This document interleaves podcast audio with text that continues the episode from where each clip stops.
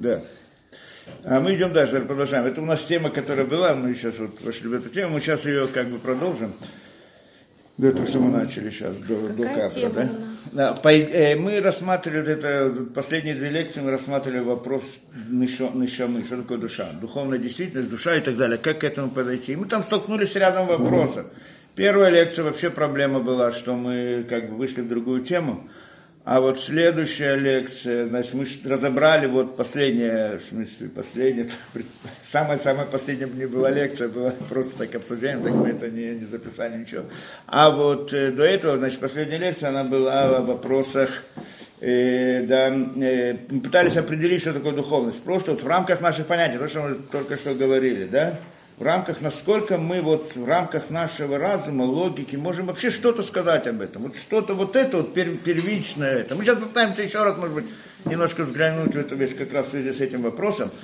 И вот э, как, э, как мы можем понять, э, что такое духовность, прийти к понятию духовности, дать этому определение. А потом уже пойдем к, з- к тому, что нам знание говорит о духовности. Это уже не то, что в рамках разума человека, а то, что приходит извне рамок э, да, возможностей разума человека. Да? Значит, сначала должны разойтись в рамках разума. Что мы можем сказать? Вот что, да? И вот, э, э, да, вопрос, это, это значит идея нашама, душа и так далее. Иначе мы тогда пришли там на прошлой лекции, пришли несколько, установили несколько вещей. Во-первых, мы, я вел там несколько понятий, они очень сложные, очень я попытался, насколько можно просто это выразить. Но мы, если вы э, вспомните, это мы говорили о том, что такое, э, да, что такое внешнее и внутреннее, что такое верх и вниз, и что такое авиют высоко, да, чистота и Чистота это условно, что на русском не знаю, как точно это сказать, то есть это как бы утонченность, может быть, точнее, и грубость. Да? Мы так это пытались обредить. Три понятия мы пытались там объяснить, потому что это важно для того, чтобы войти в понятие духовной действительности. Что такое духовная действительность? Она вот этими параметрами мы пользуемся, потому что в мире мы тоже видим, есть вверху, внизу, справа, слева и так далее, но на самом деле вот это вот, как мы сказали там, что вот этот мир, он был создан таким образом, как мы его видим, с точки зрения создателя, да, это мы пока берем на, как, э, да, как предположение, что Творец создал мир, а вот с точки зрения создателя, он был создан специально таким образом, да, это из книг приводится, таким образом, чтобы мы могли изучать духовную действительность.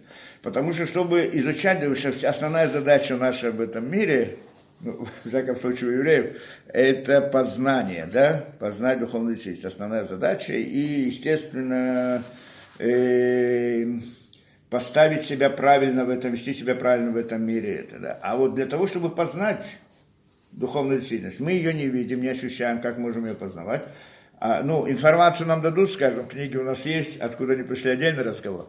Но, но даже когда они есть, я все равно не понимаю, что там. А что, как я могу говорить о духовной ценности, когда я ее не знаю, из чего она, как она из себя это, да? И тогда как бы Создатель дал нам вот такой мир, как он есть, для того, чтобы облегчить нам возможность войти вот в мир осознать мир духовный. Почему? Потому что там тоже мы пользуемся, то есть те понятия, которые он, тех понятиях, которых он создал этот мир, мы можем ими, этими понятиями пользоваться, чтобы говорить о духовной действительности. Хотя не в прямом смысле. Да, то есть, как здесь у нас есть трехпространство, три, трехмерное пространство, так ощущаем, а не там много других пространств и так далее. Почему? Потому что есть вверх, вниз, справа, влево, вперед, назад, внешнее и внутреннее.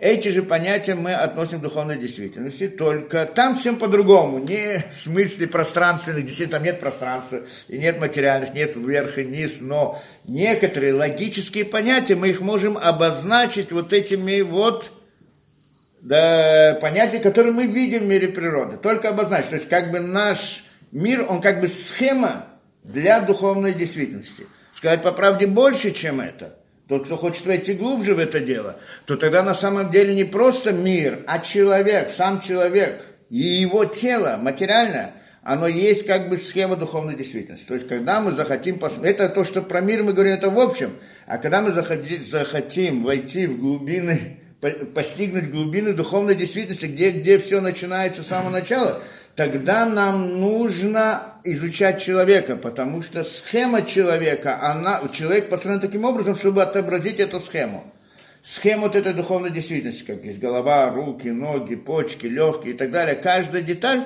это логически показывает на определенные, на, это показывает на определенные логические понятия духовной действительности. Не то, что там нет ни сердца, ни рук, ни ног, ничего нет, это понятно. Но есть какие-то понятия. Вот эти понятия здесь нам нарисовали как на схеме в теле человека, как мы у нас есть, э, я знаю, да, радиоприемник, да, и у него есть схема определенная, и там разные на схеме квадратики, там, кружочки и так далее. Ясно, что в этом приемнике нет этих квадратиков и кружочков, там всем другие вещи, но мы условно называем, вот это называем это, называем это и так далее. Да? Это схема. Точно так же здесь тело человека, вот все его органы, они дают нам, показывают какие-то понятия духовной действительности, только явно там не то, что здесь есть кусок мяса, сердца, там нет этого куска, там всем другое. Но, но, но логически это показано, это логически показано, это и так далее. Поэтому тело нам дает возможность. Не случайно тело человека, оно такое, как оно есть со всеми глаза, уши, нос, рот, все усы, борода. Борода, одна борода чего стоит, в смысле духовности, это целый целый мир, да, я не знаю, если мы дойдем до этого, да? только разобрать понятие бороды, понятие висков, понятие этого. Ну, в духовной действительности, что это такое, да? Это целый мир, что я не знаю, что мы сможем дойти до этого, вообще понять, осознать надо, да? Да, и, и всякая вещь, все, всякая, всякая деталь в этом, она дает целую, да, это вот, оно построено специально, так, чтобы нам вот рассказать, поэтому мы это, по этой схеме человека мы изучаем. Тело тоже духовное? Не-не, тело, оно тело, но оно как схема, как рисунок, как чертеж на некоторую духовную действительность, на некоторые духовные понятия, которые тот, кто хочет осознать, он по этому схеме может это учить. Ага. Так это в книгах записано подробно, ага. разбирается все это, да? Ясно, что просто так и так же запрещается обучать неподготовленных людей, поэтому мы не будем ходить в это по-настоящему. Почему не, не это? Потому что неподготовленные люди, они могут неправильно понять и предположить, что действительно в духовной действительности есть какие-то телесные понятия, и тогда это приводит к язычеству. И чтобы этого не было, поэтому запрещается только те, которые могут, вот знают, имеют много знаний, понимают хорошо, что на самом деле мы не говорим о телесных понятиях, говорим совсем о других вещах. Это, это ладно. Это значит, этот принцип мы пытались, поэтому мы пытались как-то вот увидеть вот что, да, на прошлом занятии, посмотреть, как вот э, и духовность, и, и необходимость духовности выходит из того, что мы наблюдаем в мире. Да, то, что мы видим в мире, да, и, э, и мы пытались это понять. Как пытались это понять? Вот один из путей, один из путей, то, что мы сказали, что на самом деле, если мы просто смотрим, вот сейчас мы входим в то, что мы сказали до сих пор, правильно? Человеческий разум, он ограничен. Да? Мы что-то можем знать, что-то не можем знать. Вот если посмотрим открыто и честно и прямо, вот что мы можем, а что мы не можем. А потом, значит, попытаемся понять то, что мы не можем. Но это уже другой разговор. А то, что мы можем просто так, из наблюдений за миром, без того, чтобы это. А из наблюдений, наверное, мы видим хорошо. Как мы это сказали, что мир, природа, он мир вынужденный. Видим хорошо, мир вынужденный, то есть всякое природное явление, оно всегда вызывается чем-то, но само по себе не является источником действия. Мы это видим, правильно? Это видим везде. Это орудие. Каждый инструмент, каждый мир природный, он орудие, я могу его толкнуть, двинуть и так далее. Теперь вопрос, он действует, функционирует. Кто его вызвал? Вот первый вопрос, который возникает и так далее. И прийти сказать, что он сам по себе вот такой вот фокусник, что он сам по себе камень. Вот. И у меня сейчас идут разные споры там это, на эту тему. Тот камень, камень, вот он лежит себе, он же не полетит просто так. Вот человек берет этот камень, не бросает своего друга. Кто бросил? Человек бросил, не камень, камень сам не полетел, правильно? Камень он всего лишь орудие посреди до этого. Теперь, если я предположу, что вдруг камень может сам подпрыгнуть, он решит, вот этого я не люблю, или, или по какой-то причине я, и он летит, и значит, это что мы это говорим? Мы говорим, что это камень уже не камень, не природное явление. В природе нет таких камней. Так мы видим, правильно? Если кто-то скажет, значит, что это не так, на самом деле, камень тоже он такой, вот, тогда мы всю физику изменяем, всю, всю науку, все это, да. Но это мы знаем хорошо. Камень сам по себе ничего не делает, он только над ним производится действие. Он сам ничего не делает, не является источником действия. Что такое камень? Он состоит из атомов. Там про какие-то ну, там кристаллическая решетка, связи, атомы, тоже довольно сложно. Если кто-то скажет, что это простое, это не просто совсем. Как там внутри камня построено все это, да?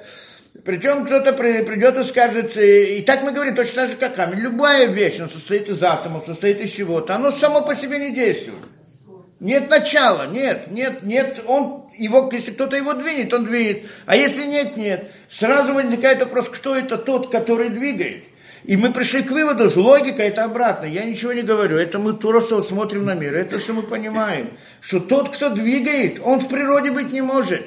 Потому что если он находится в природе, на чем природный объект, из тех же самых атомов и так далее, да? А мы сказали, что тот, кто состоит из этих атомов, он сам по себе ничего не делает, его только кто-то толкает. Это простая логика. А, простите, пожалуйста, цепная какая-то это, реакция. Да, вот этот камень же может двинуть какой-то другой камень. Да, да, да, и там может быть, да, мы можем делать, это проблема первой причины, мы не раз это разбирали, то есть мы видим какое-то явление, а какова причина, мы находим этот его вызвал, то вызвал, кто-то другой и так далее. И, и, и в конце концов все равно мы должны прийти к выводу, что должна быть какая-то, тот, кто вызвал первый, он не может быть камнем, не может быть материальным объектом. Потому что если он, не матери... если он материальный объект, он чем-то еще вызывается. А, можно сказать, э, как объяснить, ну, как ветер, ну ветер он тоже чем-то вызывается. Ветер, есть давление, изменение давления, температуру и так далее, и так далее. Происходит ветер. Кто привел это? Кто это привел? Где оно начало этому? Мы не это, не, не можем знать. Если только придет кто-то и скажет, что на самом деле это бесконечная последовательность, и вот она сама по себе существует, и так далее, но это уже фантастика. Природе мы такого не видим. Это уже это, это человек предположение, его некоторая теория. Она против всего, что мы видим. И это уже не разум простой, это уже большой. Мы, мы знаем, что есть начало действия, меня кто-то ударил. А я спрашиваю, кто меня ударил, то-то, то-то, то-то, бесконечная последовательность. Я, я говорю, что значит бесконечная? Меня кто-то ударил, а ты мне говоришь про бесконечную последовательность. То есть, э, есть противоречие между конечностью действия и между бесконечностью вот этих причинно-следственной связи. Она не укладывается, не хочу сходить это, но не укладывается на другое, это противоречие. В всяком случае, это фантастика. По-простому человек понимает, что должно быть начало. Если нет начала, докажи. Докажи, кто должен это доказать? Я должен доказывать. Я ничего не должен доказывать. Я это вижу. Есть начало у каждой вещи. Ты говоришь, что может быть бесконечная вещь, которая делает конечное действие вот определенно. Его сейчас не было, а потом оно произошло. Как оно произошло? Бесконечно. Один бьет, друг я не знаю, сколько миллиарды, миллионы лет. Это, послед... это причина следственно шла, пока ударил меня камнем. Да, это сумасшедший дом полностью. Ну, не будем в это входить, да? Это понятно. Значит, одна из теорий, которая еще разные теории предполагают и так далее, да, но они уже не в рамках разума человека. Мы сейчас говорим в рамках, что мы, да, способны понять. Это можно предположить. Кто-то может сказать, я, значит, в это верю. Человек верит в это, что оно так. Доказать никто же не может доказать, что это бесконечная последовательность. Но верить он может, пожалуйста. Можно не только в это верить. Можно верить, прийти и сказать, знаете, что вот как это объясняет по-другому. Что есть мозг. Мозг, мозг он такой сложный, и он такой это, и он, значит, начинает сознание, как мы там говорили, мозг, он, как его, да, как Владимир Ильич говорил, ну там все эти Кармарс и все прочие, как они там говорили, да, Владимир Ильич, да, что, э, да, что высокоразвитая материя, она, это, как это, порождает как там, а, про сознание продукта высокоразвитой материи. Так написано в книге да, по диалектическому материализму, кто, знает, кто помнит. Да? Во всяком случае, это идея. Получается на что? То есть, что они говорят? Мозг, мозг создал. На самом деле нет вот это вот. Вот это вот первоначальная, вот это вот первая, какая причина она есть, кто это сам по себе сделал. Мы говорим, не можем, он говорит, может. Кто может? Мозг. На самом деле, по-простому, кто мы сказали, кто двигает камнем? Человек, ну вот в данной частной ситуации, которую мы знаем, человек бросил камень. Кто человек? Кто это человек? Руки, ноги. Руки не являются сами не их кто-то вызывает, правильно? Ноги не и так далее. Кто? В конце концов, начинается с мозга. Мозг, мы приходим и говорим, подожди, мозг, он же тоже камень. Чем мозг отличается от камня? Там другие атомы, другие процессы какие-то происходят. Что происходит внутри мозга?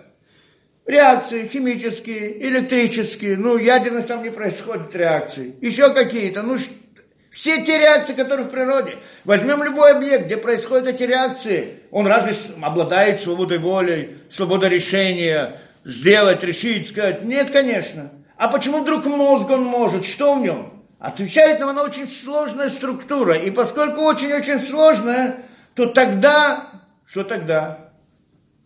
Все может быть. Фантазия. Все может быть. Это же вера. Человек ходит в веру такую. Все может быть. Не то, чтобы он видеть может проследить и сказать.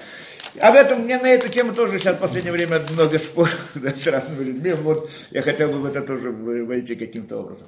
Значит, вот этот вот начало. Но мы знаем хорошо, кто. Кто источник, это мы с человеком. Человек решил, я вот решил и все. Я вот решил бросить камень, и я его бросаю.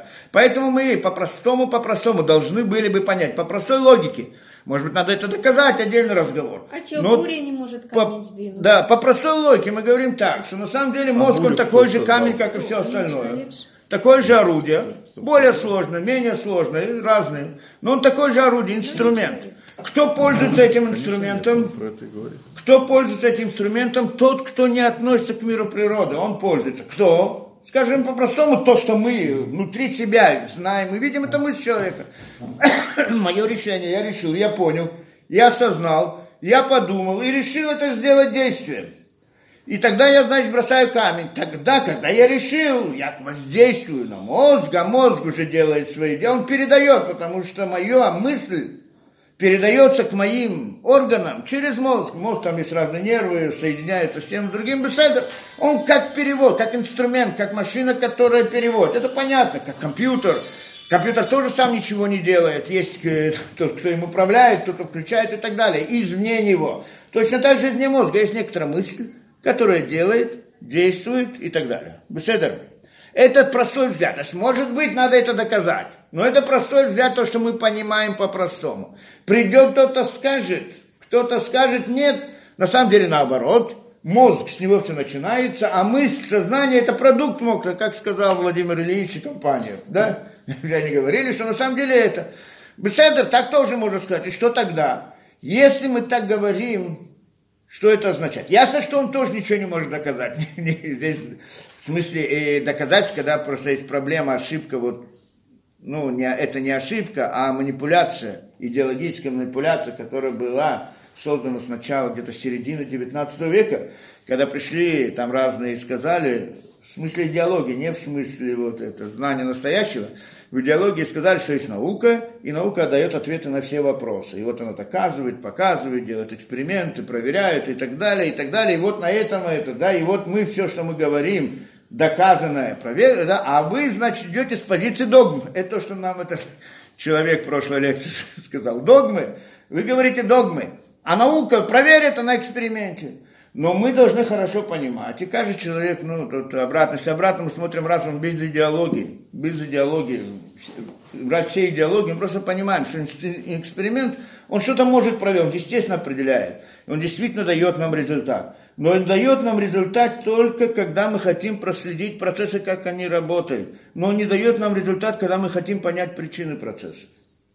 Просто не, не в его возможностях. Эксперимент я проверяю, как вот я смотрю, как процесс работает. Смотрю, вот так произошло, хорошо, разбивает процесс на тот процесс. И проверяю каждый эксперимент. Он проверяет каждый. Беседр, я могу сказать, что вот я доказал посредством эксперимента, что вот это передает это, это переходит отсюда. То есть процесс я могу описать. Описание процесса, да. Но мы же не об этом говорим, мы говорим о причинах процесса. Где есть, есть мозг создает сознание или сознание создает мозг. Никакой эксперимент не может это проверить, потому что эксперимент он, он не, не, не может сделать, невозможно делать эксперимент на сознание, на мысль человека, невозможно там поставить эксперимент. Эксперимент делает в мире природы, материальными какими-то этими средствами, объектами и так далее. Поэтому эти вопросы не относятся к философии, не относятся к науке вообще. Те, которые приходят и говорят, что вот наука доказала, наука показала, что Бога нет, и душа, и сознание выходит из мозга, и мозг он всему начало. Там есть ряд манипуляций, которые приводят людей к этому выводу. Эти манипуляции надо разбирать, но я это делаю в разных ситуациях. Но, но, но по-простому, по-простому это понятно. Это идеологическая такая штучка, фокус такой идеологический, путает человеку голову. Что на самом деле, разобраться там подробно-подробно, нет там никакой возможности, наука не может доказать то, что находится в сознании, то, что не находится в сознании, мысли человека, он мыслит так или как, как это, кто, откуда происходит, где что, откуда начинается, тоже никакая наука не может определить. Это понятно, что наука инструмент, он очень ограниченный, эксперимент, он что-то дает, но только там, где он дает, а там, где он не может дать, он не может дать, ничего не поможет.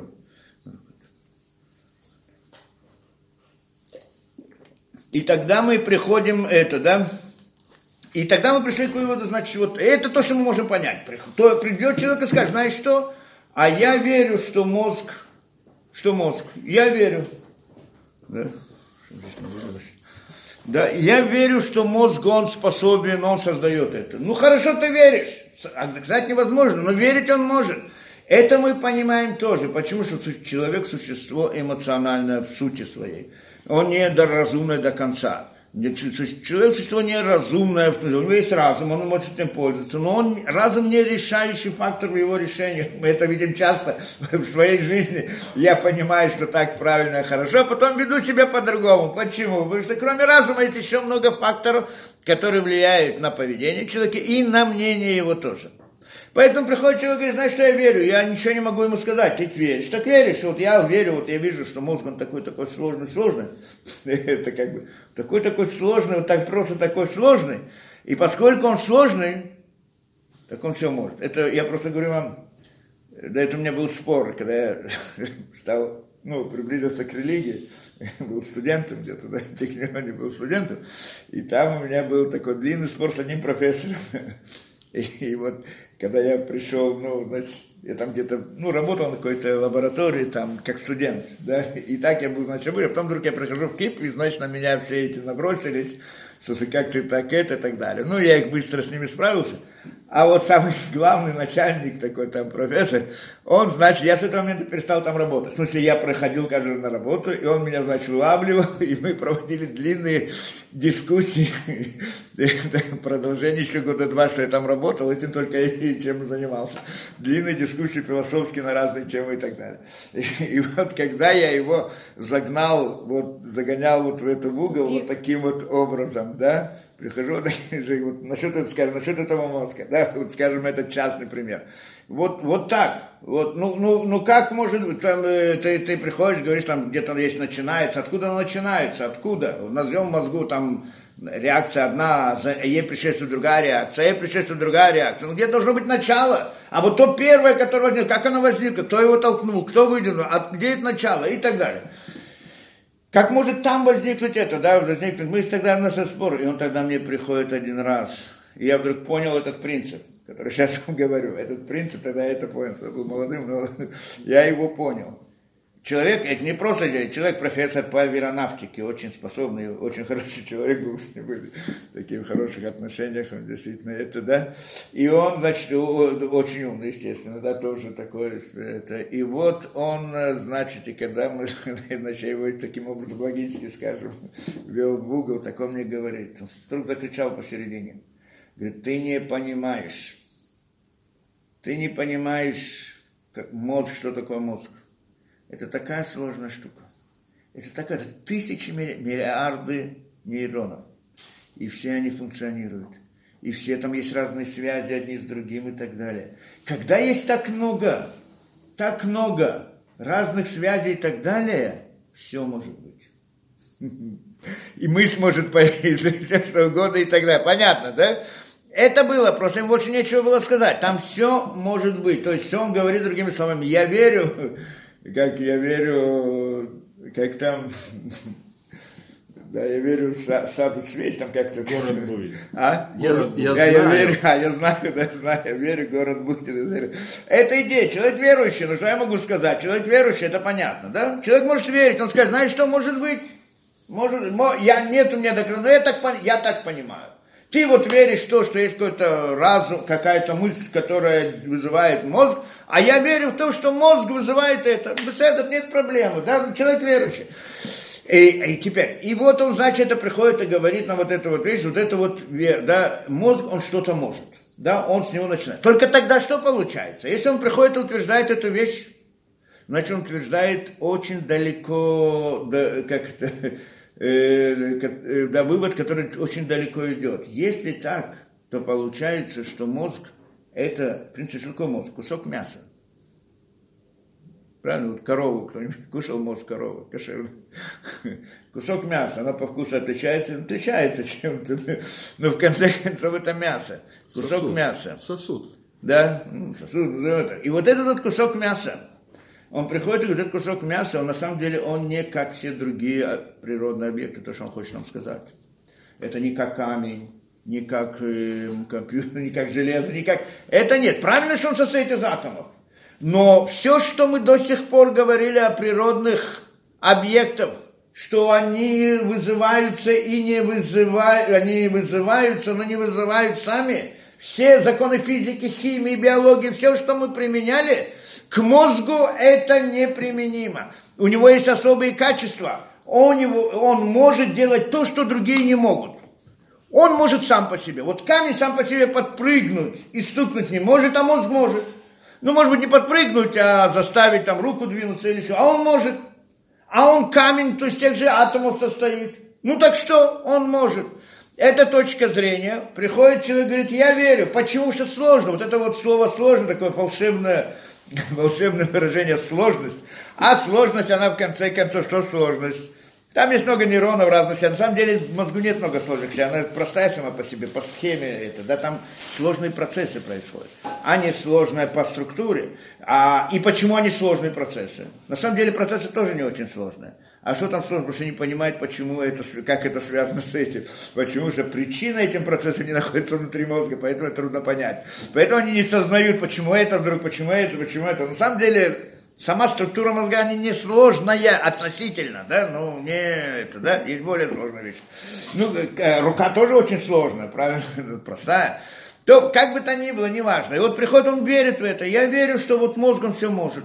От него, значит, все начинает. Ну, верить, верить, да, и что могу сказать? Понятно, да? Это значит, а, да. и тогда он говорит, что мозг у него обладает особыми качествами, которыми не обладает никакой другой природный объект. Это то, что он хочет сказать. Мозг это не как камень, не как это, не как, не как любая вещь, это другое. Вот правильно, что он состоит из атомов, из молекул, из клеток и так далее. Но на самом деле это не все они, клетки, молекулы, атомы, все они сами, у них нет самостоятельного действия. Но вместе, когда ты их соберешь вместе, он, он самостоятельный. Он может решать и делать. Это что говорит человек, правильно? То есть получается, что он говорит мне, что вот мозг, как вот эта материальная структура, как эта материальная вот, да, э, да, масса определенная, она обладает неестественными качествами, неприродными. Того, что в природе нет. Мы не видим, да, при исследовании. Вот только в мозге мы это как будто бы видим. Ну, так он считает, в всяком случае. А больше нигде не видим. Получается некоторая сверхъестественная вещь. Мозг это некоторая сверхъестественная, это, это, это материальная структура, которая обладает сверхъестественными качествами. Решение мысли, решать. Дело источник действия. Где в природе вы видели источник действия? Кто? В природе какой-нибудь может какой-нибудь атом вдруг начать делать. В квантовой механике там тоже это не так. Да, если разобрать это, там тоже... Но вы в природе тоже стола не видите. Что? Вы в природе... Э, стол- Беседа, сейчас войдем в эту вещь. Да, мы пока рассматриваем того, о том, что мы видим, то, как мы относимся. О том, что, если мы видим, та реальность, которую мы видим, был вопрос как раз. Та реальность, которую мы видим, она является реальностью настоящей или нет, отдельный разговор. Но мы сейчас говорим в рамках вот этого представления. Вы сейчас скажете, что на самом деле весь мир это не реальность, а только представляется нашим ощущением. Мы говорили эту точку зрения отдельно. Но это не меняет здесь. Мы, мы сейчас говорим вот в рамках физики, химии, то, что мы понимаем, да, вот живем в реальном мире. Потом рассмотрим эту точку зрения тоже, если хотите. Но на самом деле, вот с этого, да, я, я же говорю то, что мы понимаем, то, что мы разрушаем своим этим, да, то, что мы своим разумом можем понять, в рамках своего разума. Вот придет он мне тоже говорит в рамках того же разума, правильно? Вот этот человек, который утверждает, он говорит в рамках своего разума, я говорю в рамках своего разума. Вот что мы можем понять? Вот то, что он говорит, то, что я говорю. Теперь он говорит, что мозг что-то может. А что он говорит? Что мозг создает мысль, что он имеет в виду? Он имеет в виду, что мозг это не материальная структура, вот как мы понимаем в рамках наших понятий. То, что, то, что нас учали в школе, в институте или везде, где это, да, это нет. У него особое, это сверхъестественная вещь. Сверхъестественная вещь. Так это получается. Нет, не природная.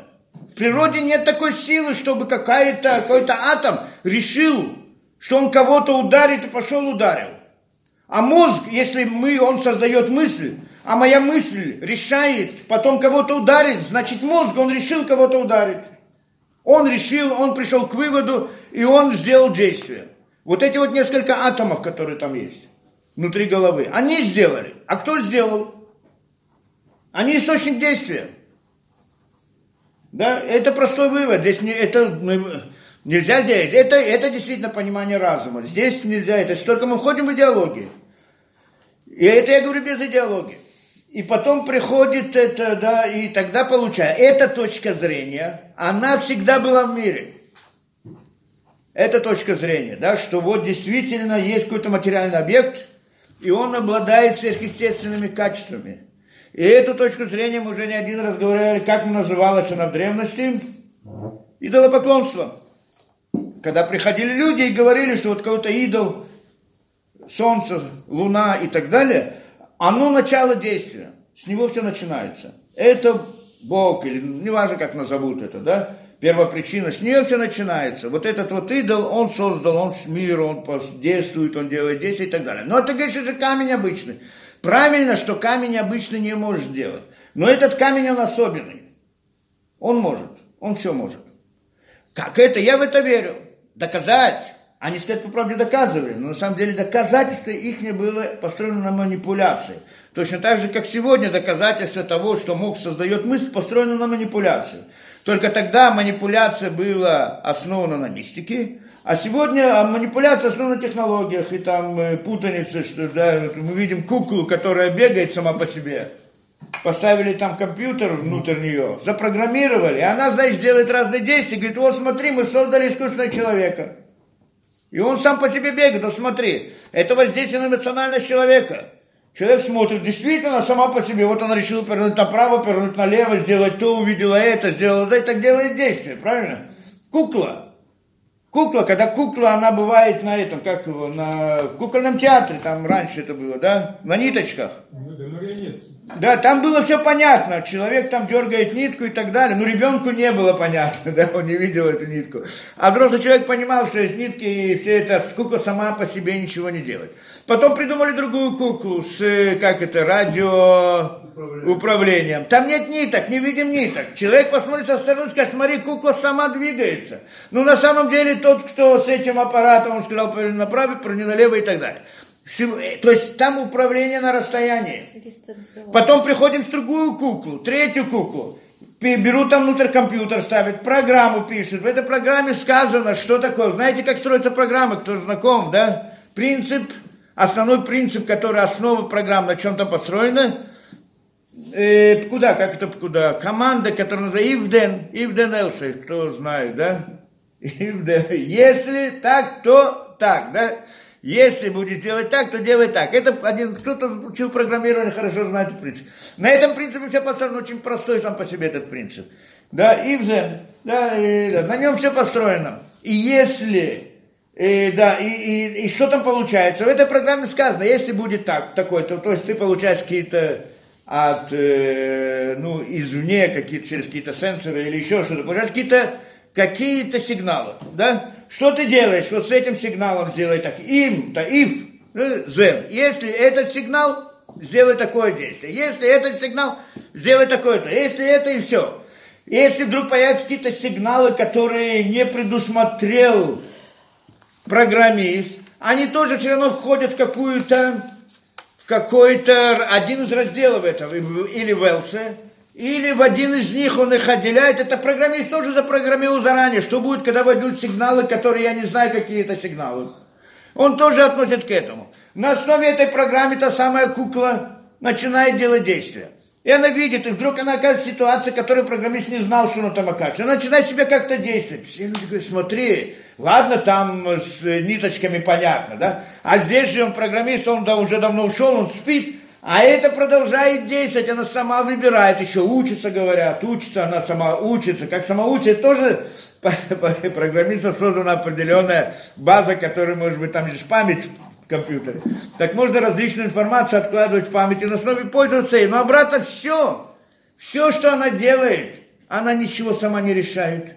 Ничего сама не делает, ничего не думает, ничего, она просто выполняет тупо, выполняет приказы программиста. Про, не просто тупо, про нее даже нельзя сказать тупо, потому что тупо для этой куклы это комплимент. Тупо Она ничего не, она даже тупо не делает, она ничего не делает. Ну, кто хорошо знает, там просто э, электрические разряды такие, другие и так далее, они совпадают. Она даже не знает, что такое один, два. Она знает только, как это, плюс и минус. И то тоже сама не знает, а только этим пользуется. Ну, кто хорошо знает, как работает там компьютер, хорошо знает, как это работает. Она ничего, она никто. Ноль полный. Вот эта вот кукла, робота, что называют. Полный ноль она была, она есть, и она будет полным нолем. Никогда она не сможет стать человеком, мыслящим, как это, мысль, как это искусственный интеллект, и так далее, и так далее. Все эти идеи о искусственном интеллекте – это фантазия людей. На чем построена эта фантазия? На том самом принципе. А я верю. А я верю, что мозг может сделать. Это на этом же построено. А я верю, что вдруг какой-то ситуации мозг вдруг сможет он вдруг, он же очень-очень сложный. Если я построю компьютер очень-очень-очень-очень сложный, то вдруг какой-то момент у него появится новое качество, которое не было до сих пор. До сих пор было железки какие-то, да? А вот сейчас вдруг появятся какие-то качества, и он начнет сам решать, сам устанавливать, властвовать миром, властвовать людьми, захватывать разные эти, делать кибератаки, я не знаю что, и так далее, и так далее. Это вера такая, фантастика, в фантастических романах это много описывается, да, очень красивый роман, они просто захватывающие. Но все это в области фантастики, человек может верить в это, что ты можешь ему сказать? Да? Он верит, как точно так же, как он верит, что мозг может создать мысль кусок мяса может что-то сделать. Точно так же он верит, что вот компьютер может что-то сделать. Это один и тот же она из одного места выходит. Вот это вот идея. И вот это, это значит, человек верующий, что я могу сказать. И так это, э, но в рамках разума, вот мы просто приходим и говорим вот это вот, да, в рамках разума по-простому, можно сказать две эти вещи. Можно сказать так, значит, мозг это как обычный инструмент – как природа, как, как камень, как всякое другое. Ну, чуть более сложно, инструменты более сложные. Машина, например, более сложный инструмент. Рука, инструмент очень сложный, довольно сложный. Каждый из них, он выполняет приказы, делает какое-то действие. Хорошо. Мозг то же самое, получает приказы, делает действия. Точно как рука получает приказы извне руки, точно так же мозг получает приказы извне мозга. Это как бы обычная нормальная точка зрения. Докажи. Ну, по-простому я не могу доказать. Мы сейчас договорились, что мы рассуждаем в рамках возможности человеческого разума. Возможности человеческого разума я не могу привести по эксперименту и доказать это. Да? По-простому. Не совсем так, я смогу доказать, но это отдельная, это уже другая тема. А вот в рамках разума человека нет возможности. И тогда мы приходим и говорим, хорошо, значит это, или другой скажет, знаешь что, а может быть, а может быть мозг создает это. Тогда я говорю, подожди, ты, тогда ты называешь мозг каким-то сверхъестественным этим понятием. Это идолопоклонство. Правильно, я верю в это. И все. Ты веришь, веришь, и кончилось на этом дело. Это все, что можно. Это точка, две точки зрения, они были всегда. Можно проанализировать очень интересно, проанализ, проанализировать, почему одни люди принимают эту точку зрения, а почему другие люди принимают точку зрения, другую точку зрения. На чем это построено? Очень подробно разбирается в еврейских книгах – Вся эта причина этому мировоззрению, откуда начинается внутри человека. Почему человек приходит именно к такому и другому, а не к другому. Но это отдельная тема, интересная сама по себе, может быть, как-нибудь разберем. Но это один из взглядов. Это, это то, что мы своим разумом можем понять. Беседа. По-простому, вот просто рассуждая до сих пор. Вот до этой точки мы доходим, дальше мы ничего не можем сказать. Что я могу сказать? Я вот понимаю разумом, что точно так же, как есть приказ руке, дает кто-то приказ извне руки, то есть из мозга, точно так же мозгу должен быть кто-то, кто извне мозга дает ему приказ. То, что я понимаю просто, по-простому. Кто-то скажет, знаешь что, нет, мозг он сам создает приказ, он сам решает. Хорошо, я говорю, тогда ты говоришь, мозг что-то не, это что-то особенное. Да, я верю, что это что-то особенное. Что ты ему скажешь? Он так считает. У него тоже нет доказательств. Я не могу его опровергнуть. И он мне не может доказать. Вот на этом мы останавливаемся. Это две точки. Поэтому никогда не пришли к решению. Во всей истории мы всегда спорим об этом. Только просто форма спора меняется. Каждый раз другая атмосфера, другая, другая вот база данных, она меняется. Сегодня этот спор перешел на уровень технологии, не технологии. И сегодня называется, как это, атеизм и атеизм. Атеизм и вера в Бога сегодня называется. А раньше это называлось монотеизм и идолопоклонство. А до этого там еще называлось разные вещи. Каждый раз, каждая ситуация, мы всегда, потому что это разум человека, нет другого выхода. Вот я рассуждаю, вот я прихожу к этому, к этому перекрестку и принимаю точку зрения, либо эту, либо эту, нет другого способа. Да, это понятно. И никакие манипуляции, что кто-то мне придет и скажет, значит, что наука сегодня показала и доказала и так далее, это для простых людей. Для людей, не буду там разные эпитеты придавать, для простых людей, которые не до конца разобрались с теми, или не хотят, или не могут, или вообще им это не интересно, к ним приходят, говорят, как большинство людей. В мире люди простые, и ими манипулируют все, кто это, да? Им приводят, конечно, свидетельства, куклу такую, куклу другую, каждому разное. Одному куклу, одному другое, это и так далее, там, искусственный интеллект, не искусственный интеллект, пичкают разными фантастическими романами, рассказывает ему разные сказки, пробуждает в нем разную веру в счастливое будущее. И он согласен за, за счастливое будущее, он согласен все что угодно поверить. Мы же знаем это хорошо, мы, это прошли очень это. Да? И так далее, беседер. Или в древности, как это делали при помощи мистики. Мистика это тоже как это знание, которого сегодня нет. Но это знание более глубокое, чем знание науки сегодня. И оно, это знание, оно, в принципе, тоже знание природы, но другой природы, более на другом уровне. И там они могли делать различные действия. На самом деле, это при помощи мистики могли делать различные действия в этом мире, которые выглядели неестественно, необычно. И таким образом они доказывали, что вот этот вот идол какой-то определенный, он источник действия. Почему? Вот смотри, история известная. Вы где это в книге? Э, в книге да не, знаете, да, что там этот на выходные цель хотел всех евреев, чтобы они поклонились идолам, который он построил, правильно? Что это был за идол? Огромный такой столб, на столбу была кукла, голова какая-то, правильно? И эта кукла кричала, я Бог ваш, который вывел вас из страны египетской. Это то, что первый посок, первое из десяти заповедей, то, что сказано. Анухешем лукехам шутсихам и Это то, что она кричала. Вот ваш Бог, говорит он. Поклоняйтесь ему. Теперь, там было все непонятно, как кукла могла кричать. Как она могла, там был столб, столб не был вкопан, столб стоял, как он мог стоять? Как могло все это сооружение работать? Все, значит, многие там поклонялись и не знали, это же впечатление ужасное. Представляете такую вещь? Вот вам показать сегодня, так, так все побежали бы, я не знаю, что, если бы видели бы так. Это не просто какой-то компьютер или какой-то робот, там это похлеще. Похлеще его, так что они вытворяли фокусы похлеще то, что сегодня делают. Все то, что сегодня технологии самые сложные, это детский сад по сравнению с тем, что там делали. Что тогда люди были великие, они, ну, наши тоже один из способов. Сегодня пришли и сказали, мы такие вот умные, а древние были примитивные, а мы развились вот такие вот умные. Это обычно, как это всегда надо знать принцип, ну, всегда знать, тот, кто гордится, да, гордость это не признак э, большого, да, больших знаний, большого ума. Это наоборот, деграда, это, да, как раз таки прямо противоположно. Хочет себя поднять за счет других. Но на самом деле это не так. Первые были намного-намного на уровне больше, чем сегодня. Невозможно даже сравнить величину мысли, мысли, мысли знания. Знания, вообще не говорю, мысли, способности, возможности. Просто невозможно сравнить то, что сегодня. Мы просто так видим в истории – Просто возьми на философию посмотри. Философия, то сегодня эти современные философы, и, скажем, возьмем этих греческих философов, Ариста и так далее, можно их сравнить вообще один с другим. Как детский сад по сравнению с ними. Ни одной новой идеи не сказали. Ничего, вся, все, вся философия построена на том, что там. Невозможно это, а, той философии мы тоже мало что знаем, такие небольшие отрывки там каких-то книжонок и так далее. Не, нет, нет же традиции, чтобы пришел бы такой человек, который у них учился, ученик, скажем, Ариста или Платона. Вот с ним интересно было бы поговорить, а не с тем, что нашли какую-то книжку и там какой-то профессор философии начинает мне рассказывать, что он понимает из нее, а что он там из нее понимает, это, это то, что он учил э, у себя в, в университете в истории КПСС. Ну, с этой базы он подходит и начинает мне объяснять все, что он там понял у Платона или так далее, да, на, на базе вот этих понятий, которые его там обучали, да, политэкономия и да, всякие глупости, которые были. Да, на этой базе, в рамках этих знаний он мне объясняет. И, и даже после этого мы видим величину их не это, да.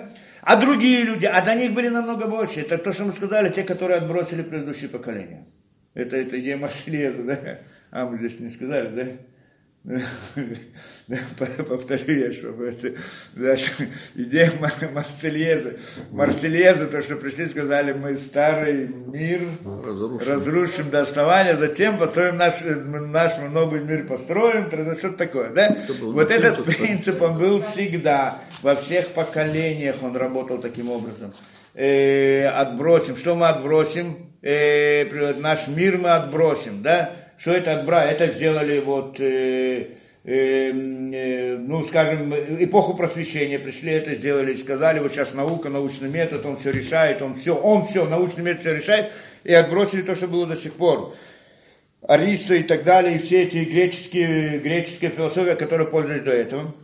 А те греческие философии, когда она возникла, она тоже построена таким образом, что они отбросили то знание, которое было до сих пор, сказали, мы будем только на логике, только на этих. И тогда пришли в софистики и в разные проблемы и так далее. Да? Что на самом деле разум-то есть у них, разум у них, конечно, был, логика у них была сильная. Но аксиоматики не было, что логика без базы, аксиоматической базы это ноль.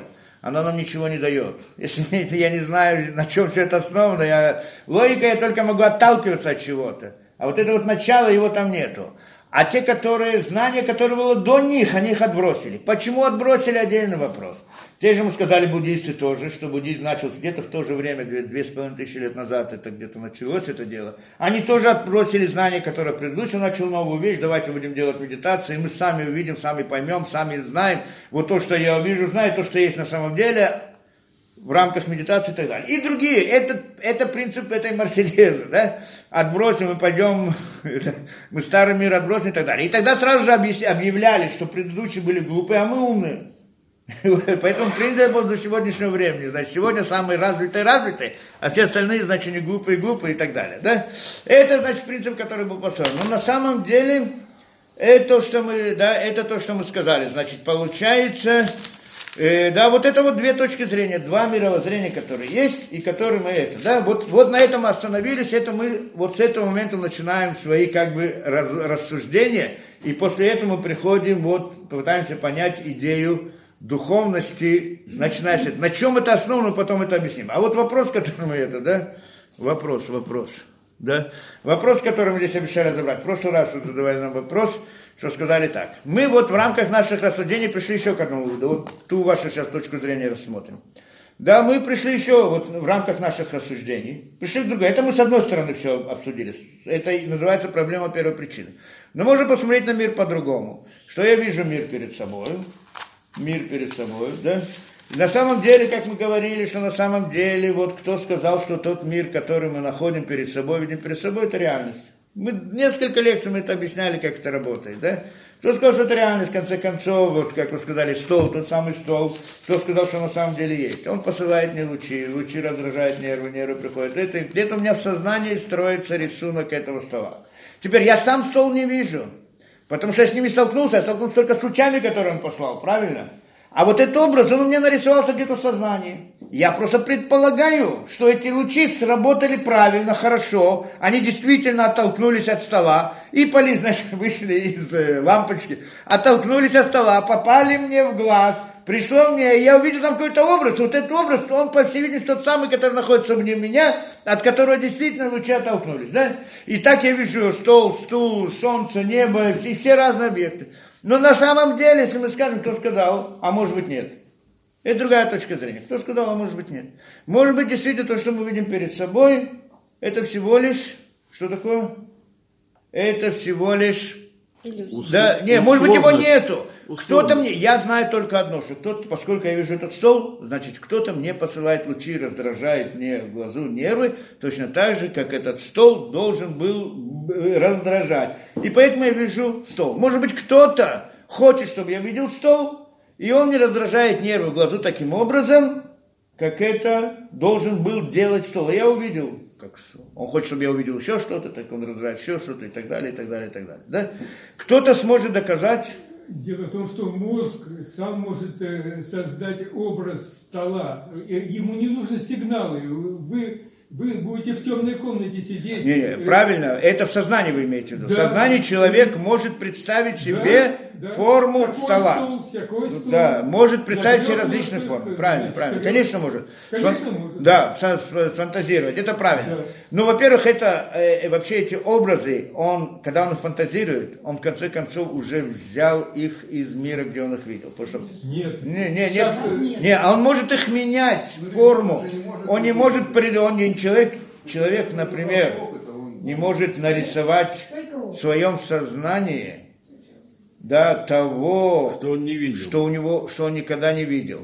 Он может его изменить форму. Ну, неважно, даже если может, это тоже не принципиально, да? То есть он решит, ну, это где-то в сознании. Вы просто добавили здесь одну интересную вещь.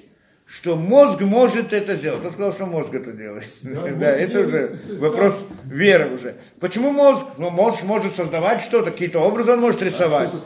Мо- Всё мозг, да, да, не, Знание мозг, разделённо. не, мозг, мозг, как мы уже до сих пор объясняли, мозг это атомы, молекулы. Он может создавать, рисовать картинки. В мозгу там есть картинка, Опять которая рисуется. опять вернулись. Да, возвращаемся к этой вещи. Ну, неважно. Лучше вперед давай. Да, теперь получается так. Теперь вот, вот этот образ где-то мы у нас видим в сознании. Даже если мы видим какие-то, можем придумать какие-то образы, тоже не просто так. Ну, допустим, тоже не важно. Но вот то, что я вижу, оно пришло мне вот через раздражение, правильно?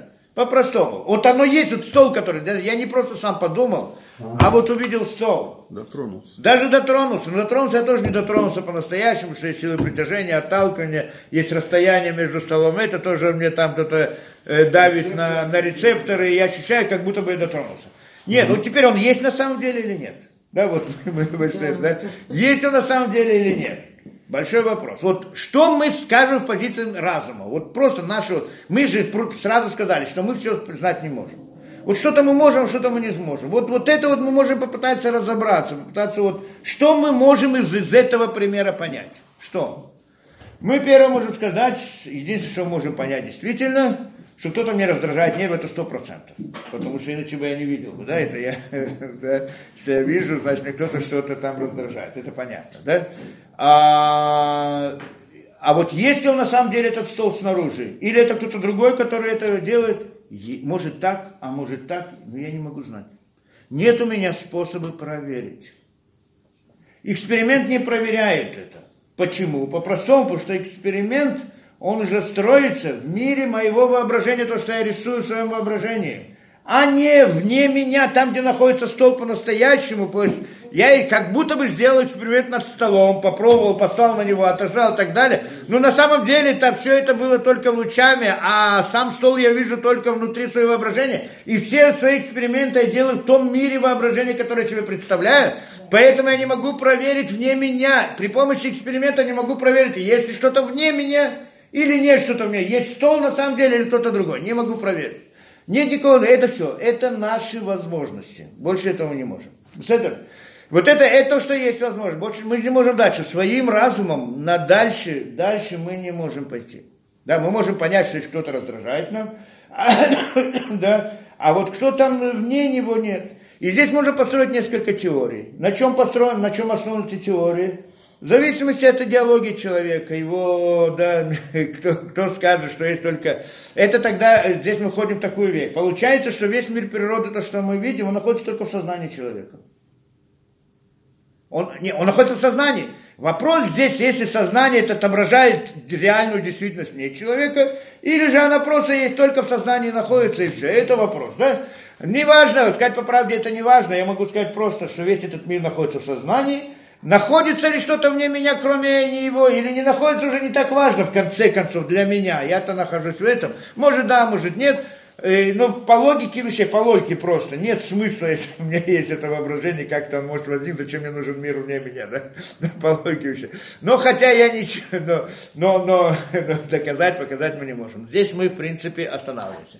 И тогда мы задать вопрос, с какой точки зрения мы смотрим. Это, говорит, и, э, да, здесь обратно точка зрения мировоззрения монотеизма и язычества, или материализма, и, и веры в Бога, да, и, еврейская точка зрения говорит, ну, религия, религия говорит, что нет человека, нет стола, нет стула, нет того, ни другого, подойдем к этому, нет стола, нет стула, нет ничего, а есть Создатель, Что такое Создатель, не будем объяснять и входить и так далее, и так далее. Мир природы на самом деле это тот, который находится в сознании человека. Он только в сознании находится, больше нигде. Тот, кто находится вне человека, назовем его Создателем, первой причиной, то, которое это. И он хочет по своим причинам каким-то создать мне, придать мне этот образ в моем сознании. И поэтому он посылает мне раздражители таким образом, чтобы я увидел то, что я увидел. Да, потому что так он хотел. На самом деле не посылает раздражители, потому что это мы так назвали условно, попали в глаза, а потом мозг, а потом... Потому что на самом деле глаза что же находятся в том же самом воображении? И, и мозг тоже находится там. Их тоже нет как таковых, все они тоже находятся в воображении. Да? Если, откуда вы знали, что у человека есть мозг? Посмотрели на него, как посмотрели? Глазами?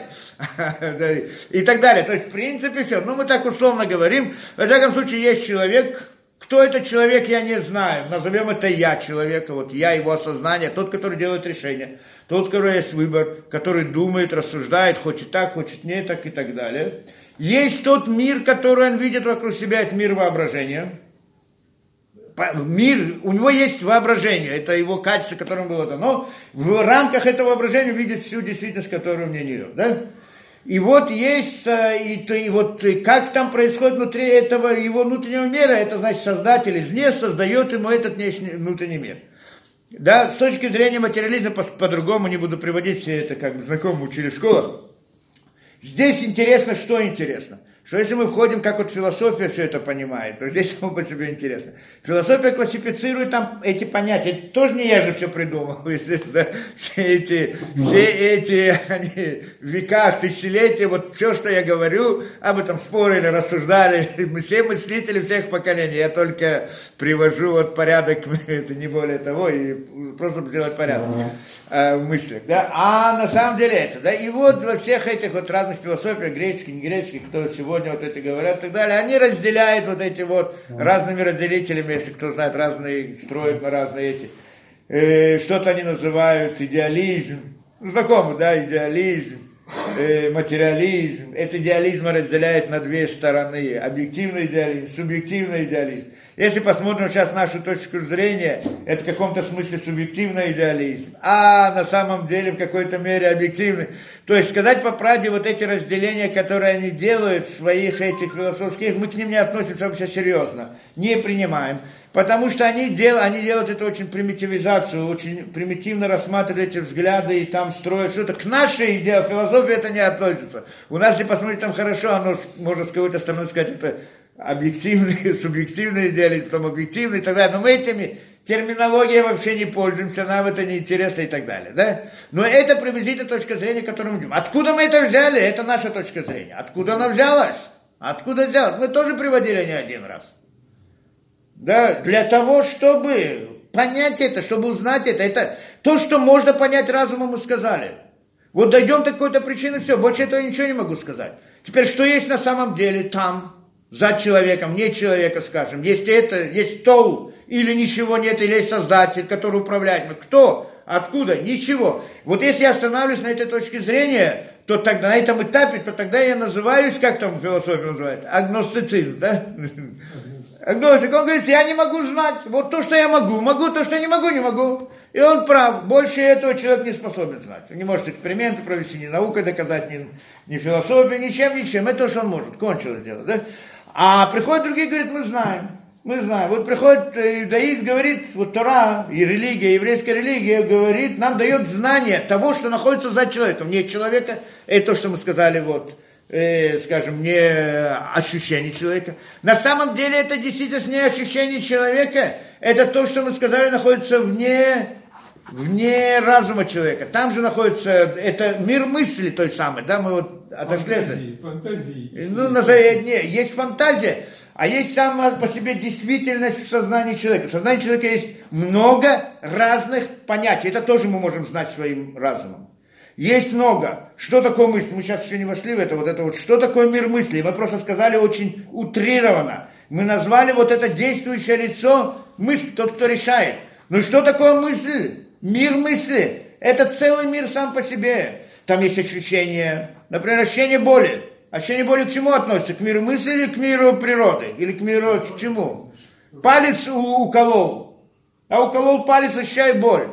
Палец – это атомы, молекулы там, да, это как клетки. Вошел там иголка, привела к какой-то деформации, определенно, может, какие-то разрывы и так далее. Причем здесь боль? Мое ощущение боли, где оно находится? Да. Понятно, а клетки не болят, атомы не болят, у них не, ощущают боли. Мозг болит, мозг тоже не болит. Мозг тоже атомы, тоже клетки. Кто же болит? Душа. Кто-то где-то болит. Вот это вот ощущение боли, оно не находится это. Да вот это вот ощущение боли мы тоже можем отнести к мысли. Кто-то и называет это в каком-то смысле. Но это не та мысль, про которую мы говорили до сих пор, которая рассуждает, решает, приходит к выводу и так далее. Можно сказать другие вещи. Ощущения, это болевые ощущения, телесные ощущения, самые различные. И да, образы, то, что я вижу, представление, то, что я вижу и так далее, все это человек может раз, да, и это у меня был длинный спор с кем-то в последнее время, в этих, в этих тоже, да. То есть приходит, говорит, мысль. Ты говоришь, мозг не создает мысли, а я тебе скажу, мозг всегда создает мысли. Как создает мысли?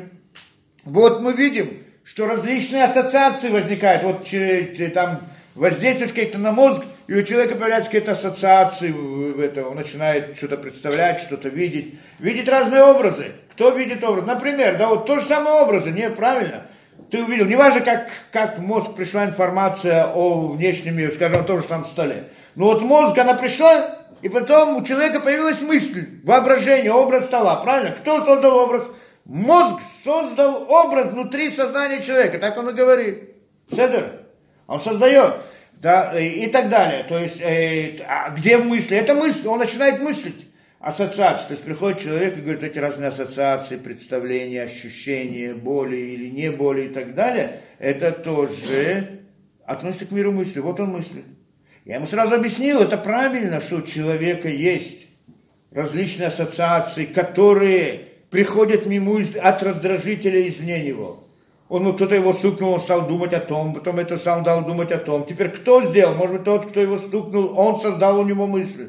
Кто это? Правильно, что у него появляется эта мысль. Но мысль имеет много, мир мысли. Мир мысли, он же огромен, великий. Там есть ощущение боли, там есть ощущение вот, любви. любви, там есть разные зависть, независть, там разные эмоциональные порывы и так далее. И есть рассуждения, логические рассуждения – да, вот как математики там делают задачки и так далее, это другой мысли, это не мысли, это которые э, ощущение боли или ощущение, но они все находятся как бы в мысли, а выше этого есть решение, то, что решает, то, что, а выше этого есть стремление открыть к истине, открыть стремление познания, стремление к познанию, это тоже мысль или не мысль, но это другая мысль, это не мысль ощущения там зависти или так далее. Поэтому здесь мы, если посмотрим на мысли, мир мысли, с этой точки зрения мы приходим к строению человека. Потому что на самом деле вот это вот ощущение боли, это все относится к нижней части мысли. Ощущение это к, те, э, к нижней части тела. То есть тело, ну, ну как тело разделяется на три части. Голова, тело и нижняя часть тела. Или, как же мы называем по-другому, мозг, сердце и печень. Точно такое же это разделение между между душой, между разумом, эмоциональностью и телесностью. Эти три стороны, они, это, в принципе, построение души человека. Мы хотели войти в построение души человека. Три уровня. Так вот эти вот болевые и так далее ощущения, это относятся к нижней части человека мысли, назовем это человеком мысли. Да? А потом воображение, представление, эмоциональность относятся к сердцу. А разум это относится к да, рассуждению к разуму. Вопрос рассуждения, скажем, человек решает задачку, к какому разуму это относится. Там тоже есть ряд разделений, мы еще войдем в эту тему. Беседа, чтобы понять это. Но, но это даже по-простому можем понять своим разумом, что там много сложных вещей, не все так просто. Что именно как, это вопрос другой. Беседа. Теперь, а откуда я могу знать, что же вот, почему так, почему так? Это мы тоже не раз говорили. Потому что мы говорим простую вещь.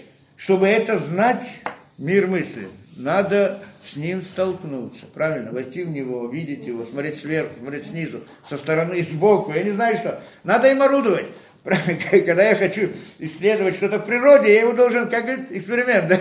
должен его исследовать и так далее, контактировать с этим. Как он, говорит нам Тора, что Творец, когда создал этот мир, он не случайно поставил мир и создал человека в этом мире просто так, и теперь с этим, в рамках его этого ограниченного, ограниченных возможностей мышления, и сказал, теперь выплывай как хочешь. Плыви. А он ничего, он же не может решить. В конце концов придет, скажет, все, вот дошел до этого, я вот ты агностик. Не знаю так, не знаю это, может быть так, может быть так, может быть так. Откуда я знаю, как это? И все. И, а зачем ты тогда вообще родился? Что тебе здесь надо? Что ты вообще, зачем ты сюда пришел? Зачем? Зачем все это нужно? Мир зачем нужен? Не зачем просто загорать, как дельфин. Или как там плавать это и так далее. Для этого. Кто-то скажет так, я просто пришел загорать и все. Ты возьми вся, и тогда мы пришли сказать, каждая мошка, она нужна в мире, и играет какую-то роль. А ты приходишь, человек, сотни раз, миллионы раз сложнее этой мошки, умный, сознанием, все, ты просто так пришел загорать. Проблема. И приходит, говорит, нет, не просто так он пришел загорать. И создатель, который его создал, не бросил его на произвол судьбы, просто выбросил здесь и оставил, сам выплывай, сам решай, что такое, что он сам может сделать. Ничего не может сделать. И тогда в какой-то момент он взял этого человека, то есть еврейский народ в данном случае, приподнял над миром природы, вывел его из мира природы и поместил его в тот самый мир мысли. Открыл ему мир мысли полностью. То есть он с ним столкнулся напрямую, глазами, если хотите, там глаз нет, нет глаз, да? столкнулся с ним напрямую, в прямом. Да, так это наше утверждение. Он столкнулся. И вот это вот состояние, выйти из мира природы, столкнуться с действительностью, которая находится вне мира природы, намного выше, чем то, что я сказал, там, ощущение, осознание, там даже разум и так далее. Где точно, ну, можно это рассказать, но для этого надо нарисовать всю схему. И он, значит, вышел там, и он столкнулся с этой действительностью. И теперь он все знает. И когда он потом снова, потом он снова спускается в этот мир, но остается у него это знание, и сказано ему, знаешь что, это знание, оно было дано тебе специально, у тебя есть определенная роль в этом мире, ты не случайно пришел в этот мир не случайно пришел в этот мир, с определенной целью. Для этой цели тебе нужно знание. Вот я перед тобой его открыл, я тебе дал.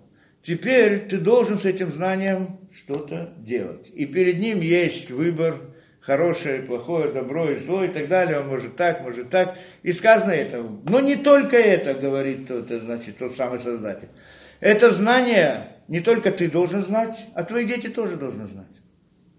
И он дал ему систему, как передавать это знание так, чтобы даже в рамках ограниченного разума человека он мог выяснить на сто процентов, что сама передача она истинная. Это правильно, что разум человека ограничен, но некоторые вещи он может осознать Баба Дауд, как это, да? Точно. Точно, без сомнения. И вот система передачи, она должна быть без сомнения. И это, и это Творец, тот самый Создатель, который вывел человека из мира природы, а потом вернул его обратно, дал ему инструмент передачи, чтобы не только ты, который там находился и вел себя это, ты должен это знание передать твои, твоим детям, что они тоже должны следовать, но, но для них это должно быть ясно сто процентов, что это не выдумка, не фантазия, не придумано и так далее. И я тебе даю инструмент, как это знание передать так, чтобы не было сомнения ни у кого. Чтобы была возможность выяснить до окончательного, абсолютного выяснения истинности самого события выхода евреев из природы и вот всего, что там было – и вот у них должен быть инструмент это выяснить. Захотят они, не захотят, это уже их не выбор. Но, но у них должен быть такой инструмент выяснения этой истинности. Я тебе даю этот инструмент, и вот э, и этот инструмент там, да и ты его передашь дальше, и так они, и вот тогда на них будет заложена эта ста задача, которую я даю, и они передали это своим детям, а дети передали это своим детям вместе с тем инструментом а те передали своим вместе с тем инструментом. И, по, и сила этого инструмента передачи, она настолько велика, настолько это, что мы видим до сегодняшнего времени, что еврейская традиция, сколько хотели ее опередить, ее опровергнуть, воевали, доказывать, кто только никто, никого из них не осталось. Последних мы помним, коммунистов, которые были. Что они только не делали. Я мне рассказывал про Рамзильбера, нет? Как Рамзильбер убил Сталина. Нет, нет, я не рассказываю. Расскажите. Как Рамзильбер убил Сталина. Расскажите, расскажите. Рамзильбер был, ну, это был, он родился где-то в 17 году 20 века, Рамзильбер. Ну, люди знают, я думаю, его нет. Да? Ну, сейчас его сын, да, а то, что Мирхам А тогда был наш его отец. И он, значит, и отец его воспитал, и отец его воспитал так, когда обучил его Тора, обучил ему все знания, передал ему знания. И он понимал, что он сейчас начинается, это коммунизм, это в 17 году, да, сейчас начинается что-то такое новое, и тогда, и тогда, значит, он ему, ну, он обучил и сказал, и направил его, как и что он должен был себя вести. И он продержал всю вот эту вот, всю историю коммунизма 17-го до конца до его разрушения, и после этого он приехал в Израиль, он продержал религию, выполнял, соблюдал, был раввином, был... Его жизнь это удивительно, это Когда просто... Как? Когда было разрушение? Или есть еще? Ну, типа там 80-е годы, когда там была перестройка, перестройка, я не знаю, когда уже можно было, все разрушилось. Весь это, да. И он, значит, прожи, он это прошел, все это. И он, это было удивительно, он там, ну, я знаю, там куча рассказов из его истории, можете почитать книги про это дело, да, как он там соблюдал, тайно соблюдал все заповеди с большой строгостью. Ведь это запрещалось во времена Сталина. Это не было просто так. С большой строгостью, он это, как он там это соблюдал и так далее. И там, скажем, был учитель по математике в школе работал. И, ну, а в субботу надо было давать урок и, и там и так далее так он уже заранее, он знал каждого ребенка, какую оценку ему полагается, заранее ставил оценки, чтобы не ставить эту субботу. Делал это, и как будто бы он записывал, и как будто бы, и как будто, и так далее. Том думал разные вещи, как он мог помолиться, как он, то есть была самоотверженность удивительная, у него не было, ради, было, у него не было личной жизни, личного, личного интереса, все было только, был удивительный человек, есть много, много историй, послушать, почитать, это просто само по себе. И вот один раз, его, в конце концов, раскусили и послали его в лагерь, да, в Сибирь. Это было где-то в 50-х годах, в 50-х годах, да, в начале 50-х годов. И послали его там в лагерь. Ну, в лагере, он сам был хрупкий по себе, да, человек. Он там, я не знаю, там был морозы и разные эти. И он там тоже соблюдал. И он делал какие только поводы, просто ужасно очень интересно. Что он только не выдумал для того, чтобы на какие только действия шел, чтобы соблюдать законы Торы чистоте это, настолько, настолько, что там же весь уголовный мир, они его сразу к нему, это как, это как для них был как святой человек. И такое уважение к нему было это что-то. Он как бы хрупкий, маленький, но он был, для них это никто его никогда не мог тронуть. Все это. Более того, после этого, уже после он приехал в Израиль. И потом он, это удивительнейшая вещь. Он приездил, вот эти вот женщины, которые разводятся, и ну, много из России приехало, развелись, и никак, не так, как надо, не развелись, и они не могли потом выйти замуж, их надо было это, это и, и их не, и надо было найти этого мужа и получать от него развод, развод. Он уже был стариком, и он ездил в самые удаленные места, там в Сибири, где только он не был. И при, находил какого-то этого человека, требовал от него развод. И говорят, как ты можешь это делать? В каком-то захолуте. Там могли его убить, и никто не заметит, и не узнает, и вообще не, не, не вспомнит даже про него. А как он, а он делал и приводил много. Как? Как потом кто-то, кто с ним сел, секрет раскрыл. Он даже уже после этого, сколько прошло времени, да, это уже было в 90-х, 90 даже в конце, начале 2000-х, я не знаю, там уже он умер где-то в это время. Но в 90-х годах, так рассказывает секрет простой. У него везде были связи в уголовном мире. Его все любили, уважали, он был святой этот.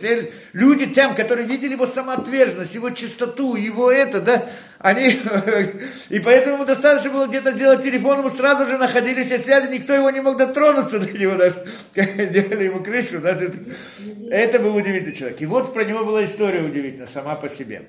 Он, значит, приходит, он, значит, приходит, и говорит это, да, и а, начальник, начальник лагеря как-то его вызывает к себе, да. Э, я ведь все истории его слышал как бы от него лично, а вот в книгах написано. И он это, да, и вызывает его, и, значит, говорит, смотри, вот ты веришь в Бога. как ты можешь верить в Бога? Ведь уже, вот если уже вот скоро будет мировая революция, и уже никто не будет верить в Бога, ты все равно будешь верить в Бога. Он говорит, да, конечно, буду верить в Бога. В любом случае. А он ему говорит, знаешь что, а вот смотри, как так, да, все, если ты, даже все будут это, вот, а вот наш, наш, как бы, предводитель, как его, вождь, вождь, Сталин, в смысле, вождь, говорит, что Бога нет. Как ты можешь говорить так? Он, он сказал, что Бога нет. А он ему отвечает, ну так что, что он сказал? Он всего лишь басар выдам. Что такое басар? Плоть и мясо, мясо, плоть и кровь, кровь и плоть. Может быть, через полчаса он умрет. Или через час, там, не знаю, через час он умрет. Может быть. И все, что? Как ты можешь такое говорить? Весь это, да, значит, испугался и выгнал его. На следующий день утром он его приглашает обратно, весь белый. И говорит ему, откуда ты знал? Через, через час, вот тот, когда он сказал, тот сам, вот сейчас, может быть, через час он умрет, в этот час он умер. Сталин, он был где-то на Сибири. Для меня это было ясно, что это он его убил, да, по-простому. Потому что праведник сказал, Праведник сказал, праведник, сила слова у праведника, оно имеет... Он сказал, это, да, это, к этому привело, да? Понятно это? Да. Это было, это было удивительная вещь сама по себе, да? Ну, во всяком случае, как бы у нас ни было, да, это, это то, что мы, да, в связи с чем мы это рассказали, эту историю. Но, но в общем-то, это у нас это известно, да, и это у нас до сегодняшнего времени вот это вот знание, оно у нас в еврейской среде, оно как ясно, как понятно, как у каждого ребенка это понятно и ясно. Как понятно и ясно.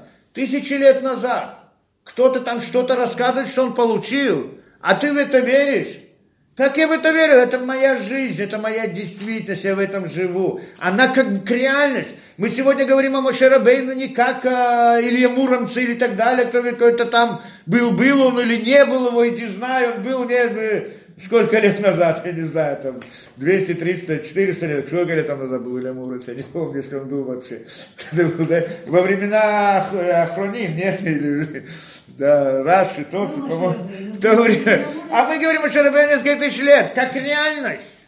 У никого у нас сомнения не происходит, что его не было. Мы знаем точно, что он сделал в этот день, когда он умер, когда он родился, что он сделал, как он сказал, куда он себя повел. И не только его, Аарон, Юшуа, потом все мудрецы, Раби Юданаси, Раби, я знаю, Раби Акива, Раби Мейр, Раби Йоси, Раби Шимон, книга Зор.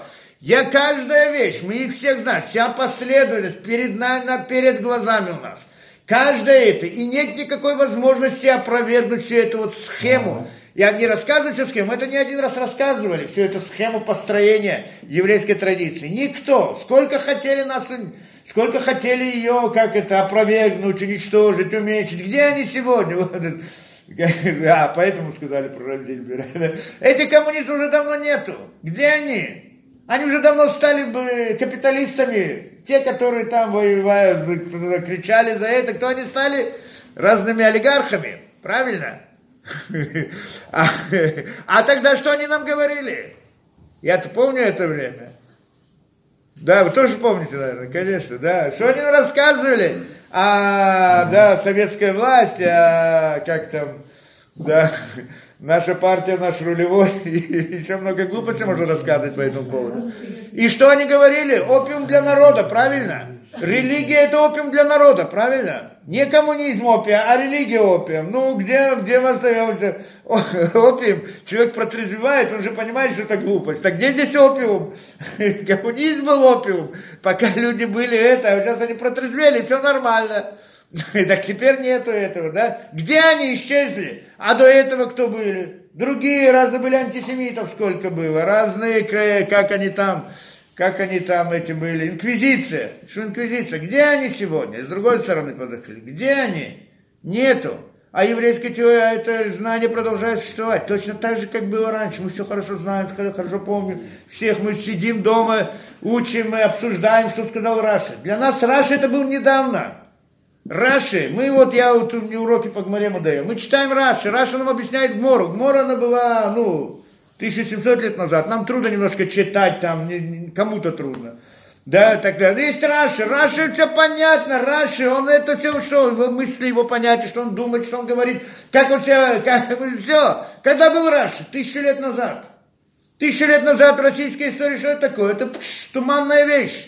Что-то там какие-то обрывочные эти, то либо было, либо нет. А у нас это реальность. Мы с этими людьми живем. Мы с ними обсуждаем, мы с ними думаем, мы с ними говорим постоянно. Рассудя Рамбам, тоже то же время. Рамбам, Рамбан, Раши, еще целый ряд ученых. Потом мы сто лет после них, сто лет после них, сто лет после них, в каждом поколении, всех мы, мы живем этой жизнью. Эта жизнь у нас перед глазами. Тысячи лет. Три тысячи лет мы знаем всех до, до, до подобных, каждого из них, про каждого у нас вся история, вся жизнь его, вся это перед глазами. Кто может противостоять против этого? Придет кто-то, скажет, это фантазии придумали. Ты кто такой? Придумали. Ты сейчас придумал что-то. А у нас это знание реальное, которое мы это, да, передаем. И невозможно это придумать, может обмануть. Почему? Один обманул меня, а, а есть еще сотни других, которые те же рассказы, те же знания, те же это. Как они могут между собой договориться? Не могут между собой договориться, не могут вместе обмануть и так далее. Не могут. Все, все доводы, которые приводились против еврейской традиции, они разрушились. Без всякой это, да? А еврейская традиция продолжает, она будет дальше.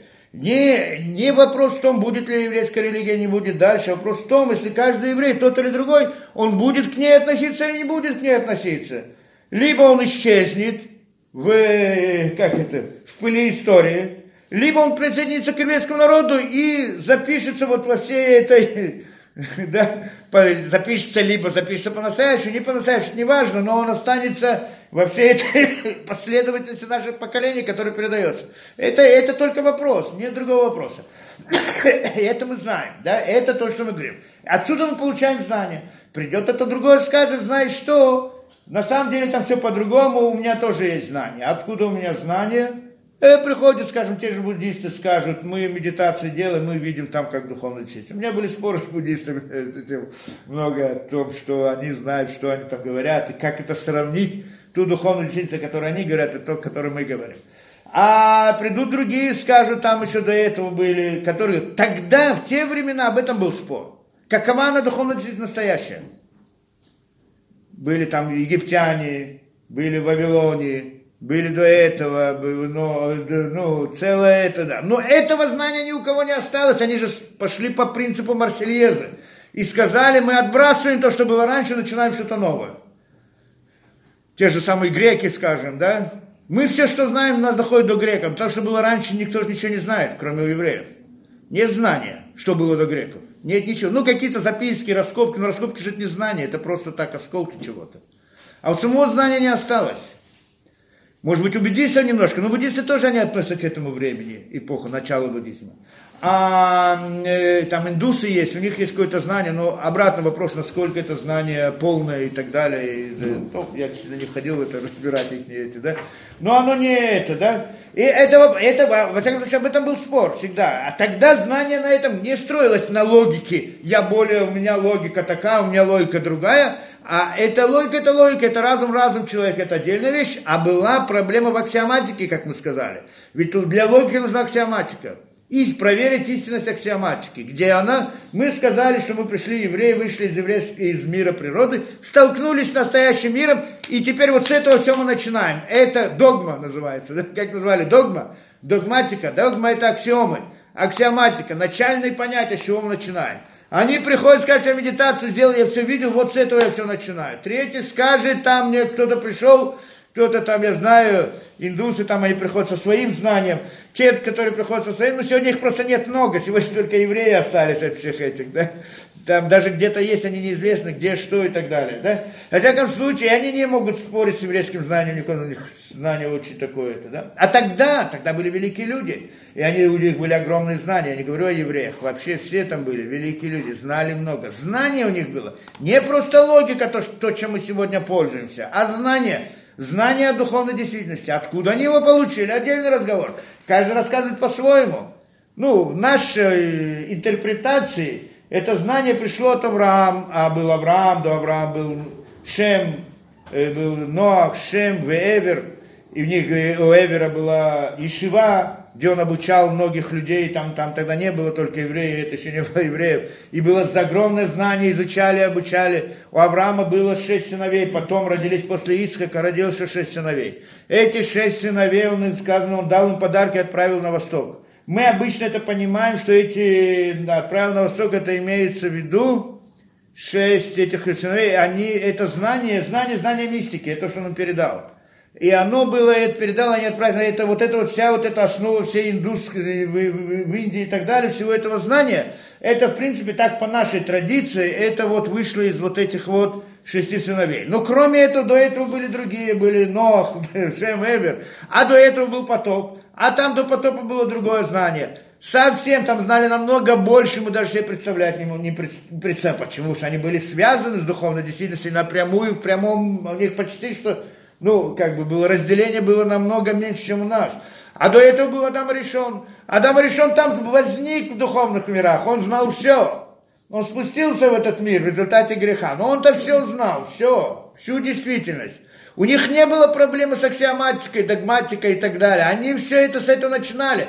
С этого момента, там, как надо решить, логика начинается с этого момента. Но у них было, у нас нет знаний первоначальных, нет аксиоматики мы кто-то что-то придумает, кто-то скажет эксперимент, кто-то скажет там медитация, кто-то скажет там э, софистика или еще что-то. У нас нет, не с чего начать. Мы начинаем своим разумом что-то, своим жалким разумом что-то пытаться понять и что-то думать, к чему-то приходим, к чему-то не приходим. Ну не все, а там были другие, другое, там были знания первоначальные, знания из духовных миров. Они были вне природы, они видели, что это, они знали, у них было это знание. Каждого своего источника. Как бы то ни было. Так это, да, поэтому, да, и вот, и вот с этого начинаем, правильно, и тогда мы говорим это о догматике, да, тогда мы говорим об этом. Это то, откуда мы знаем. Откуда мы знаем, это отдельный разговор. Кто-то верит, не верит, хочет принимать, это личное дело.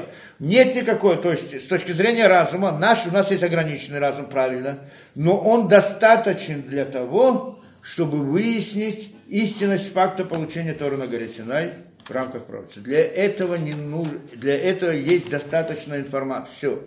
Правильно, что мы не можем нашим разумом понять, что находится в духовной действительности. Мы только можем дойти до того, как мы сказали, вот, на, на уровне, э, как его мы сказали, да? Э, да, который не может э, да, решить, что правильно, а что нет, да? Как там? Забыл, как его зовут. Ну, не важно, да? И, значит, мы можем дойти только до вот что-то сделать, какие-то высказывания, не более того. Да, Агно, агностика. Можно дойти до уровня агностика, не более того. Может быть так, а может быть так, я не знаю. Да? А э, это своим разумом, не больше, правильно? Но мы, но наш разум достаточен для того, как где-то достаточно, я привожу много в лекциях в разных и так далее, не будем сейчас это приводить.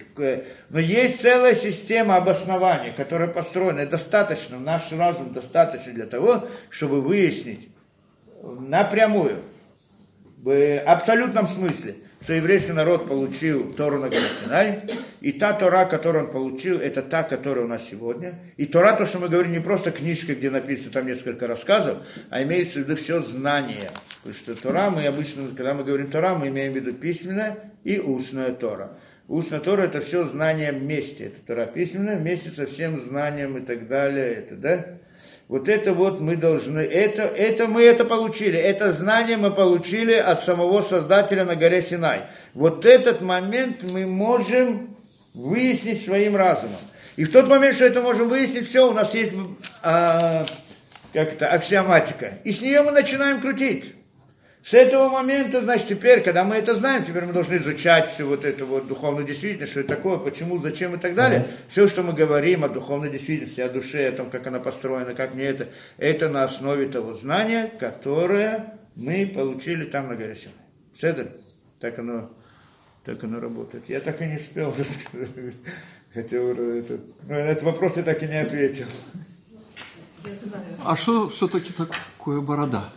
Ну, это надо разбирать там, это, да. В двух словах. Не, не, нельзя сказать в двух словах, нельзя сказать это. Вы... Скажите еще раз. Это, э, это поток Это дождя. есть, э, с, с бород, э, в рамках бороды это возник, вся возникла вся наша действительность.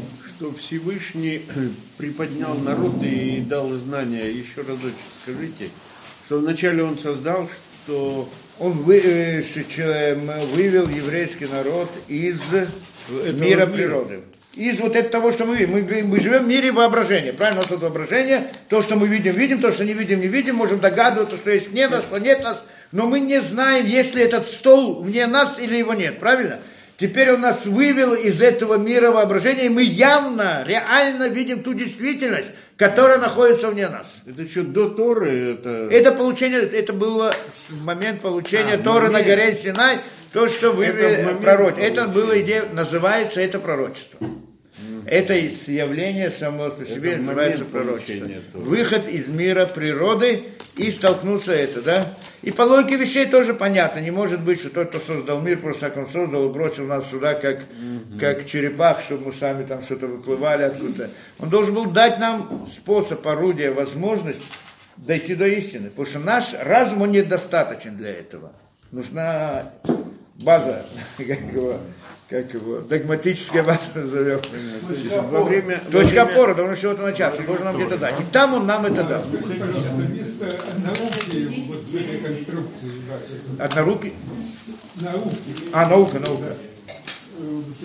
э, Не-не, это инструмент, наука это инструмент, последний, это для развития технологий, которые помогают человеку в создании орудия, не более того. Оно, но оно не открывает, не решает вопросы, не решает вопросы философии. Наука не может ответить на вопрос, что истина, что ложь. Не может ответить на вопросы, где причина, что причина. Наука может ответить на вопрос, как протекает процесс. Точно, в большей мере точности или меньшей мере точности, не более того. Правильно, что есть ученые, которые приходят и начинают давать гипотезы, касающие начала сотворения мира. Но это уже их философская точка зрения к науке не имеет отношения. Ученые тоже имеют право быть философом, почему нет? ну, так сказать, э, Хокинг, э, Хокин приходит и говорит, что был большой взрыв, да и там что началось. Но это уже его это философская точка зрения. Она пересекает, это уже не наука к самой этой, да? Там он никаких доказательств принести не может, экспериментов провести не может, показать, как работает процесс, он не может. То есть и все равно остается вопрос, а что было началом взрыва? На это у него нет ответа и не может быть ответа, потому что невозможно сделать эксперимент. Он сам говорит, что нет ответа. Это он же входит в философию. В философии ученый имеет право быть философом, нет проблемы, просто не надо путать эту вещь. Что когда он выступает в виде философа, в виде философа, наука не может ответить на вопрос философский, что истина, что ложь, что было первое, откуда все начинается. Какая наука может ответить? ну, этого никто не знает. Ну, это об этом мы сейчас обсуждали всю лекцию. Это вопрос философский. На это можно посмотреть, как своим разумом мы пришли. Приходим к, дв- к двум, к двум точкам зрения. Можем сказать, либо, скажем, все начинается с мысли, мысль воздействует на мозг, либо мозг сам по себе делает то, что это. Вот приходим... Возвращается опять к Да, и пожалуйста, и пожалуйста, это мы приходим к точке зрения агностицизма, и в этом смысле они правы, что если идти обычным разумом, дальше этого невозможно пойти. Я либо верю в это, либо верю в это. Этим Так что такое все-таки борода? Спасибо, да, Что такое борода?